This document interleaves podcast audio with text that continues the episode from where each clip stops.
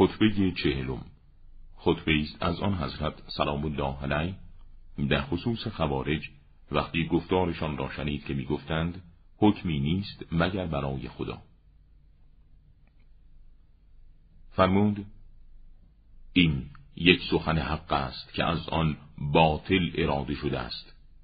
بلی حکمی نیست مگر از آن خدا ولی اینان می‌گویند زمامداری و ریاست نیست مگر از آن خدا. وجود حاکم و زمامدار برای مردم ضروری است. چه حاکمی نیکوکار چه بدکار. که اگر زمامدار بدکار و منحرف باشد شخص با ایمان در زمامداری او عمل صالح خود را انجام می دهد.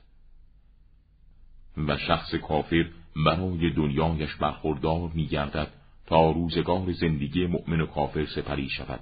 و خداوند به وسیله زمامدار منحرف غنایم را جمع و به وسیله او جهاد با دشمن را به راه میاندازد و راهها به وسیله او امن میگردد و به وسیله او حق ضعیف از قوی گرفته می شود تا نیکوکار راحت شود و مردم از شر تبهکار در امان باشند.